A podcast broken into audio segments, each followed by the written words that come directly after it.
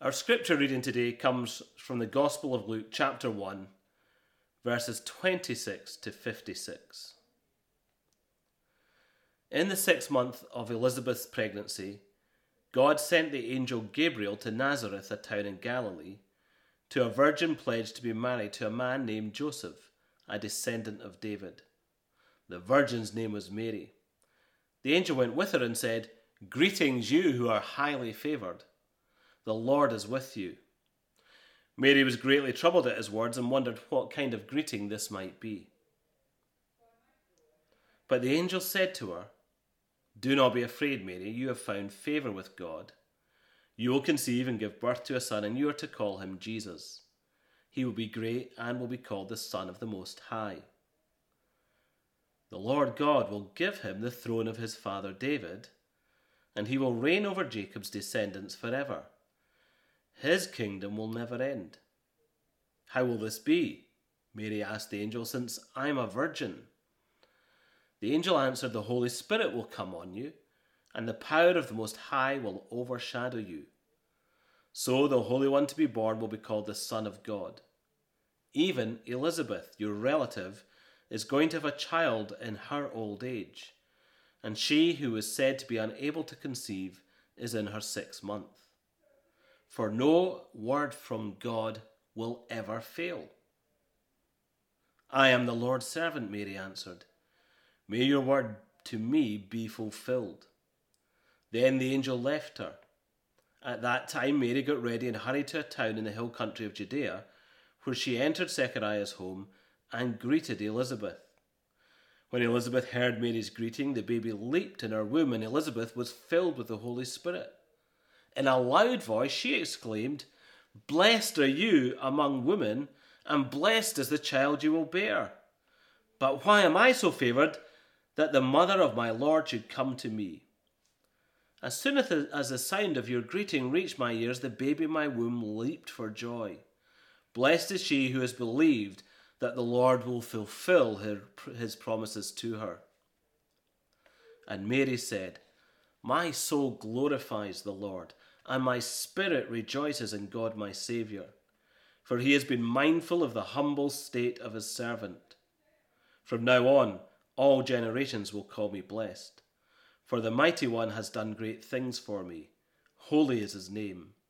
His mercy extends to those who fear him from generation to generation. He has performed mighty deeds with his arms. He has scattered those who are proud in their inmost thoughts. He has brought down rulers from their thrones, but has lifted up the humble. He has filled the hungry with good things, but sent the rich away empty. He has helped his servant Israel, remembering to be merciful to Abraham and his descendants forever, just as he promised our ancestors. Mary stayed with Elizabeth for about three months and then returned home. Amen. This is the reading of God's Word. Well, we're going to find out more about that passage and what it has to say to us today. And uh, I'm going to hand over now to David Meredith, uh, and he's going to speak uh, from this passage and help us to see what God might say to us personally through it.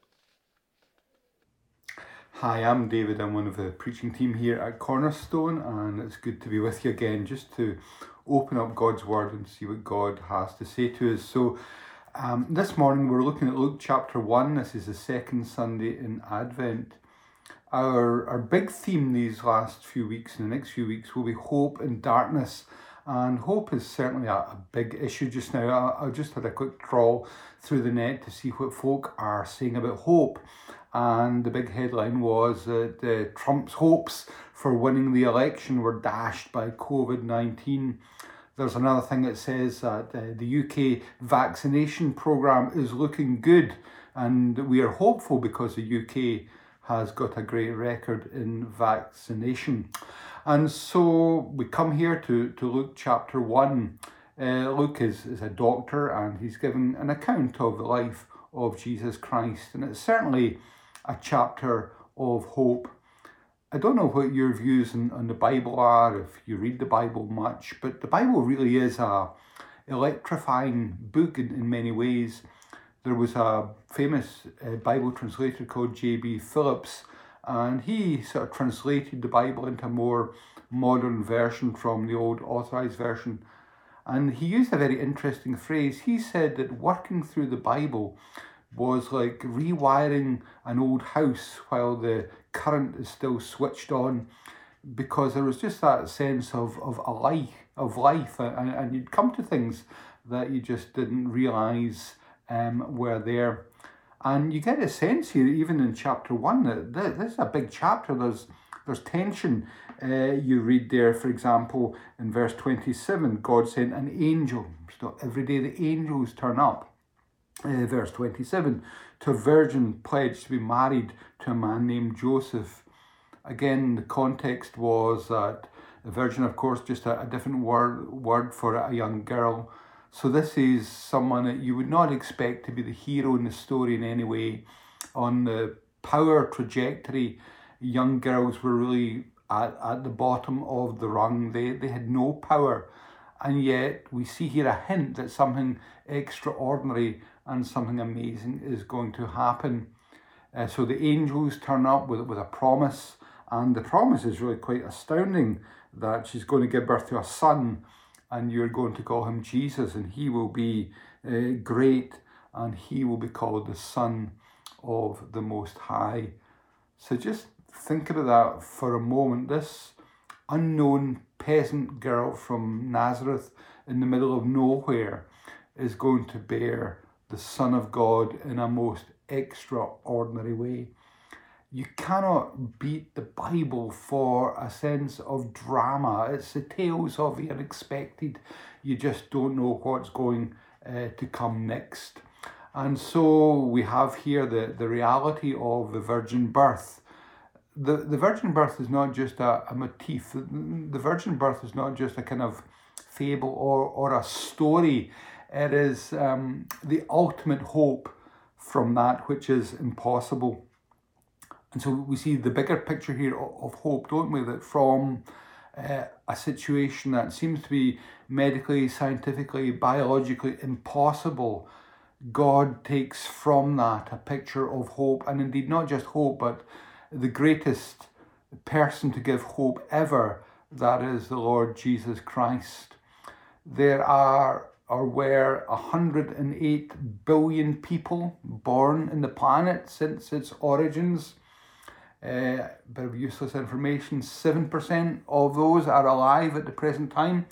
So, of that 108 billion people, there was only ever one virgin birth. Now, folks say, well, you look at this story and, and it must have been told to gullible people. Do you think they didn't know the facts of life? Do, do you think that they didn't work out, um, you know, where babies came from? Remember, Luke was written by a doctor. The, the New Testament characters were not fantastical, out of touch people. They were just ordinary folk. Matthew was, was a tax collector. Um, they were they were just ordinary folk, soldiers, carpenters, just folk like you and folk uh, like me. And so this morning, as we look at the passage, and if you've got your Bible in front of you or your phone app open, as we look at Luke 1, verses 26 onwards, I just really want to uh, ask two questions.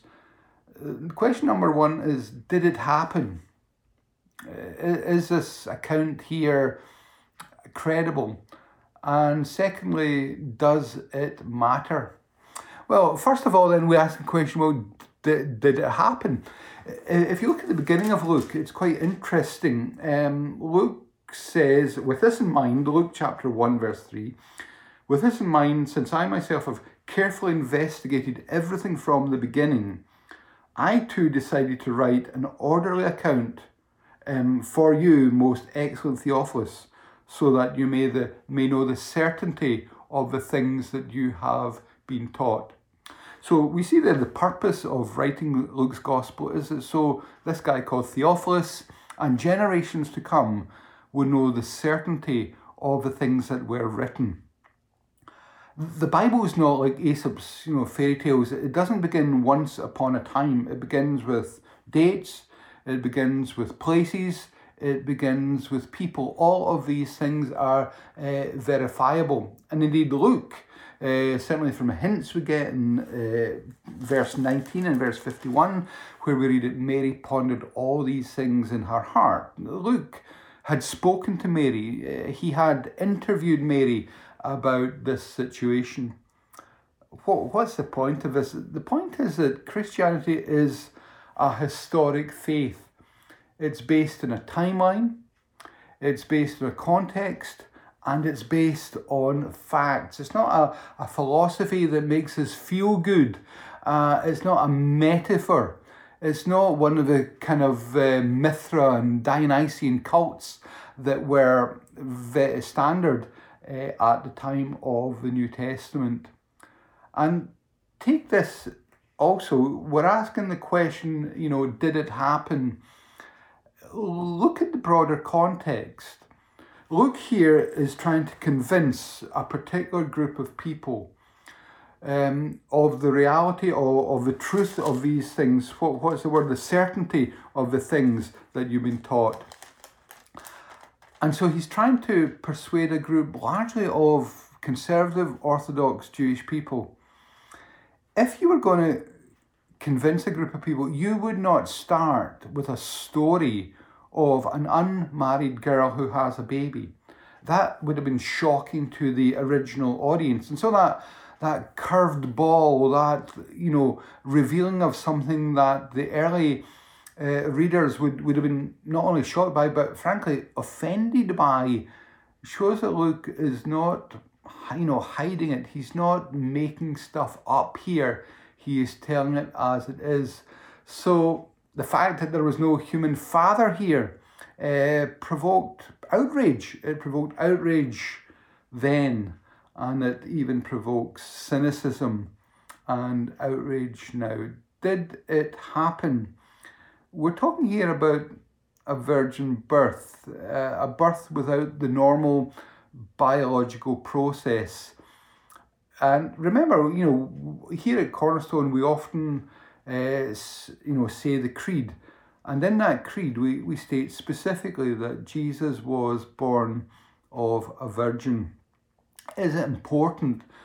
There's a, a reasonably well known Scottish theologian called Donald MacLeod, and he wrote this. He said that the virgin birth is posted on guard at the door of the mystery of Christmas. And none of us must think of hurrying past it. It stands at the threshold of the New Testament blatantly supernatural, defying rationalism, informing us that all that follows is following the same order. And if we find it offensive, there's no point proceeding any further. And so at, at the threshold of, of Christmas, at the doorpost of the whole New Testament, there is a blatant supernatural act and as MacLeod says, you'd better start getting used to that if you read the New Testament, if you engage with Christianity, because it's a supernatural situation. And remember, most people's faith journey does not end at the virgin birth, they move on. Did it happen? Absolutely. And, and it happened because we have a supernatural God. And even perhaps this morning uh, as as you, you sit in our house there's something supernatural going on. The, the fact that you know you are here that we're all together this, this is not random. This is part of a purpose.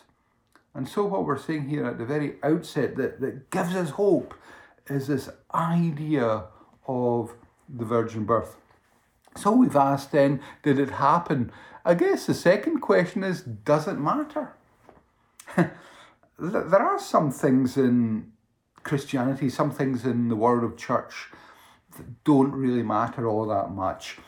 Whether the preacher wears robes, whether he makes wears a collar tie, whether he wears a Hawaiian shirt, it's, it's really not of the first importance. Christians disagree about baptism. Should we baptize adults? Should we baptize babies? Well, yeah, it's important in its own way, but it's of a different order to this. Does it matter? Absolutely. and we're about to see how. You'll notice in, in Luke chapter 1 there's two miraculous conceptions. There is the better known one here, obviously, of the um, virgin birth through Mary. But from verse 39 onwards, there's a second one, Mary's cousin, uh, also had a supernatural intervention and uh, she gave uh, birth to John the Baptist. Supernatural in, in, a, in a different way, obviously, to the virgin birth here, but certainly we find here that God is involved in this situation. And so this is a wonderful story. Gabriel enters, this, this angel uh, appears to the Virgin Mary and he tells her a story. And this happens in a nowhere place in the middle of, of nowhere. That's a point right away that there, there are no nowhere places. There is nowhere that is unimportant. Uh, you think of various places in Scotland that nobody gives a, a second thought to. Uh, nobody gives a second thought to, you know, Cambuslang. Nobody gives a second thought apart from Neil, Neil McMillan, to Kirkcaldy. Nobody gives a second thought to, I don't know, Port Seton or, or somewhere like that. They're not big places. And yet it's to a simple girl in an ordinary place that God reveals something amazing. No ordinary people, no ordinary places. But you, you read here, you know, this angel comes with a message, and it's a message of great Verse 28, you're highly favored. The same word is used in Ephesians 1 6 to speak about the free bestowal of God's grace. So God shows grace, God shows favor. But notice that the reaction, the reaction was verse 29 Mary was greatly troubled at his words. Now, I think that's significant also that, that God's grace can be unsettling even God's good things, God's challenge to us isn't always kind of sweetness and light. It can be unnerving, it can be unsettling. It can even take us to the very edge of trouble. Mary was greatly troubled at his words and wondered what kind of greeting this might be. Sometimes we, we wonder about blessings. Remember, uh, Churchill, of course, Churchill uh, famously brought Britain through the Second World War and was dramatically dropped by the British public. He lost the election subsequent to the Second World War.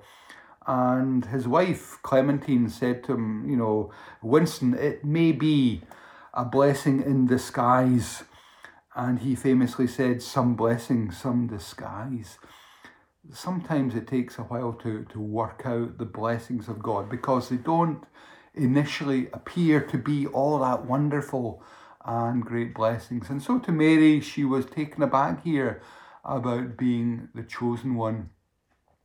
But what Gabriel tells us here unpacks our second question why does it matter? So let's follow uh, what Gabriel is saying here. And, and we'll notice one or two reasons why it matters. Track with me here. Look at verse 31. Uh, and you notice first of all there his name. You will conceive and give birth to a son, and you are to call him Jesus. Now, the name Jesus is so well known, it's part of our, our culture. Even you know, non believers know the name Jesus. Uh, and the name Jesus means, you know, it's Yeshua. It means God saves. Uh, and so that's why it matters because Jesus is primarily a savior. Um, he, he is an example. Sure, he, he's a great example. Um, he's an example of steadfastness. He's an example of uh, kindness to the poor. He's an, an example of wisdom. He, he's a teacher. He's, he's a philosopher. He's the greatest teacher ever. He's the greatest philosopher who, who ever lived. There, there's no doubt about that. But primarily, he is a savior. And it's in his role as savior that folk find the most challenging. And in this time in which we live, where we need hope, it is Jesus as Saviour uh, that we need most. Uh, this brings us to the heart of the human condition. What is the secular trinity? Someone said that the secular trinity is politics, entertainment, and education. The, these are things we, we look at. Certainly in, in the Western world, in the majority world, there would be different priorities. But in the Western world, we, we look for politics to save us. Politics is big just now. It's the talk of esteem. Folk are debating all the time. You know, folk are looking for political solutions. Entertainment, you know, folk are really enjoying the various glamorous entertainment things that go on.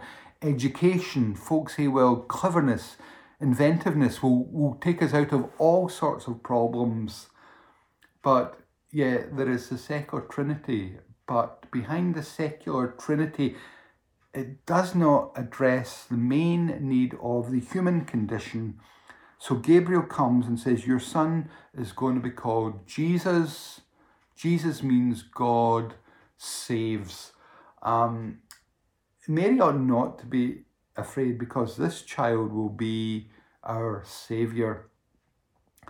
Saviour, that word is not uncommon today again, I was trawling through the newspapers and I was looking for a contemporary use of the word saviour, and I came up with one. Dolly Parton. Yes, Dolly, of 95. Uh, Dolly Parton has given $1 million to uh, Vanderbilt University Nashville. And of course, Vanderbilt partnered with uh, Moderna that has developed the Caverna 19 vaccine. So in the US, Dolly is being portrayed as the COVID 19 saviour. Now, Dolly Parton has done great works in literacy in Tennessee, for example, phenomenal work there. Uh, she's generous, she's given a million pounds to, to Vanderbilt, the COVID 19 saviour. But behind all that, there is a saviour. We're looking for a Messiah. We've got the what some philosophers call the Gandalf complex, looking for a wise figure, looking for someone to take us through this situation. In Jesus, we have that figure. In Jesus, we have the Messiah. We cannot overclaim what Jesus claims to be. And Gabriel comes to her. Why does it matter? Because you are going to give birth to the Saviour. So that's the first thing we notice. That's why it matters because of his name. He is a Saviour. The second thing why it matters is in verse 32. We see his name. Secondly, we see his greatness. He will be great. These simple words. He will be great. Now, um, we, we often overuse words, but Jesus is great. Um, it, it, it's a big word. Um, he's great because of his life. He's great because of his death. He's great because of his, his resurrection and his ascension. The Bible claims really quite extraordinary things for Jesus. Um, there's a verse in Colossians that says that Jesus is the heir of all things. And one writer said to us as, as Christians, he says, don't be ashamed of Jesus. He says, if you're ashamed of Jesus, it's like a candle being ashamed of the sun. No claim can be too big for Jesus. There is no one greater. What, what excites you? He made it. What makes you wonder? He's behind it. What idea stimulates you and think, wow, that is out of this world? He conceived it. He is the heir of all things. He is behind all things. He will be great, the great one. We've seen his name. We've seen his greatness. Thirdly, notice his status. Look at verse 32 there. He will be called the Son of the Most High. And so that developing human fetus within Mary, in nature, being, essence, function, as God. The fullness of God is found in Jesus. it's Christmas. What's it all about? I love um, the Christmas carols, and kind of one of my favourite ones is the one that is a question Who is he in yonder stall? At whose feet the shepherds fall. Tis the Lord, O wondrous story, tis the Lord, the King of glory. At his feet we humbly fall, crown him, crown him, Lord of all. The God who made the universe is contracted to be this fetus. That's his status. He is God. He is worthy of adoration. He is worthy of worship. That's why the wise men, that's why the shepherds spontaneously, without any prompting whatsoever, just fell at his feet and worshipped him. But then we notice something else here. We notice, fourthly, his background, verse 32. He will be great, he'll be called the Son of the Most High. The Lord God will give him the throne of his father David. Now, again, from a Jewish perspective, there was looking after the looking uh, for the Messiah, the long-awaited one, the one who would be the ultimate David. King David was the greatest of all the Israelite kings. It was under King David's reign that the expansion of Israel was at its optimum. He reigned with wisdom. He was someone who really made Israel great again. When have we heard that expression, let's make Israel great again? Uh, but here we see it is not in a self centered, narcissistic politician. It is not in someone who cannot think beyond himself but he will be the Son of the Most High. He will have the throne of his father David, the good king who would replace all the bad kings, the fulfillment of promise, the story of the Bible. That is his background.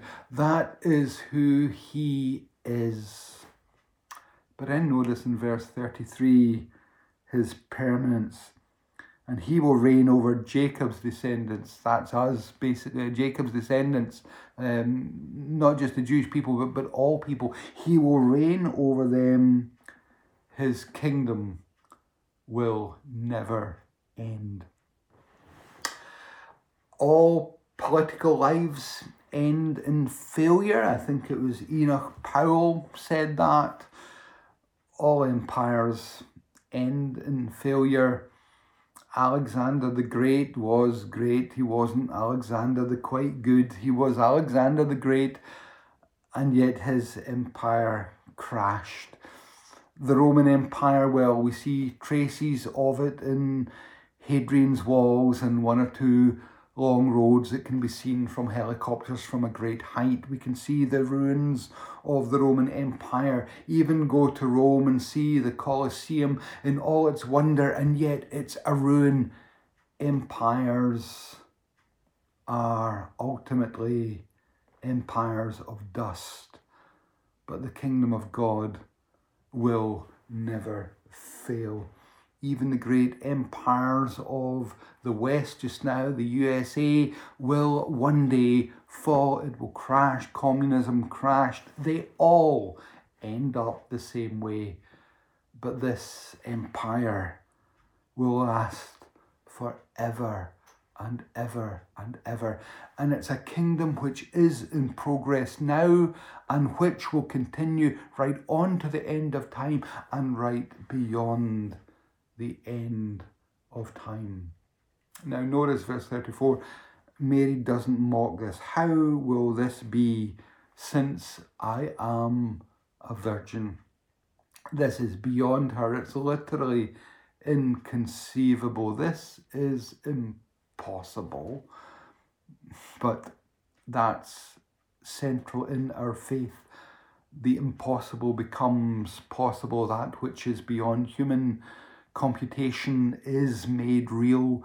It is not that faith and the things of God are anti science, they are beyond science. God takes them to a new level. How this happens, the mechanics are unknown. Verse 35 is delicately put. The Holy Spirit will come on you, and the power of the Most High will overshadow you. Up until this time, no one, no thing had ever been conceived according to this pattern, but God bypassed the normal. The whole soiled and weary universe quivered uh, at this injection of essential life. This was new, this was direct, uh, uncontaminated. Um, it wasn't drained uh, through all the crowded history of nature. This was an outside intervention because mankind could not save himself. We, we've seen great, great people.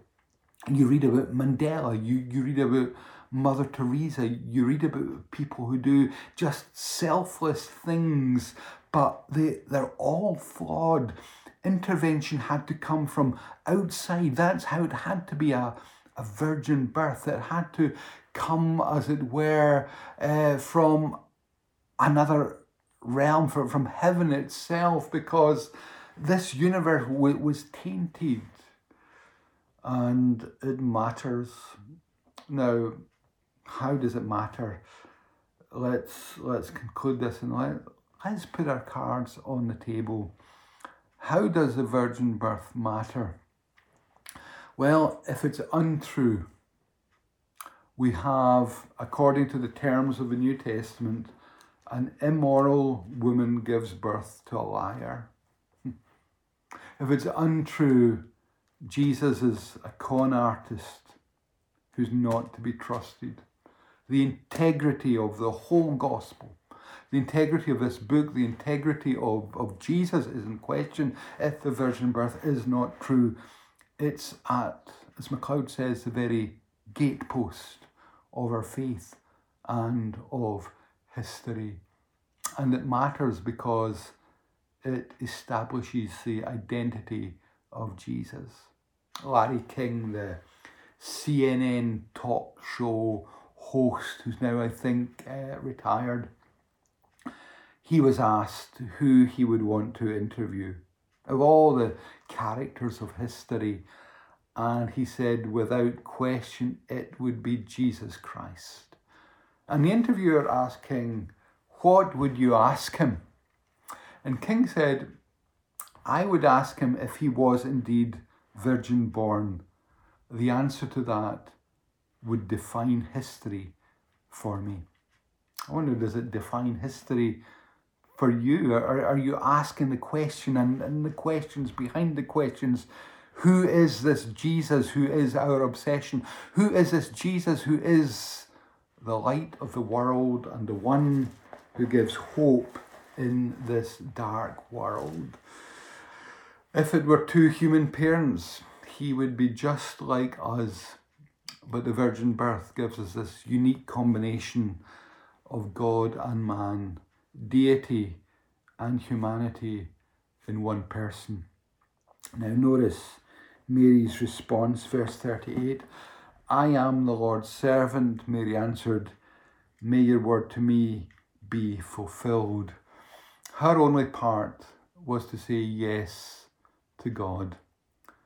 And really, that defines faith. Faith is not about doing more, faith is simply saying yes to God. That's the mistake of religion. The mistake of religion is doing more. Faith, however, is saying yes to God. Folk, there, there's hope today. O Holy Child of Bethlehem, descend on us we pray, cast out our sins and enter in, be born to us this day. We hear the Christmas angels, the great glad tidings tell, O come to us, abide with us, O Lord, Emmanuel. Gandalf has not come. A greater than one, he has come. Jesus, who has given us hope. Folks, may you enjoy hope today in this second Sunday of Advent. May you enjoy hope for the rest of your life.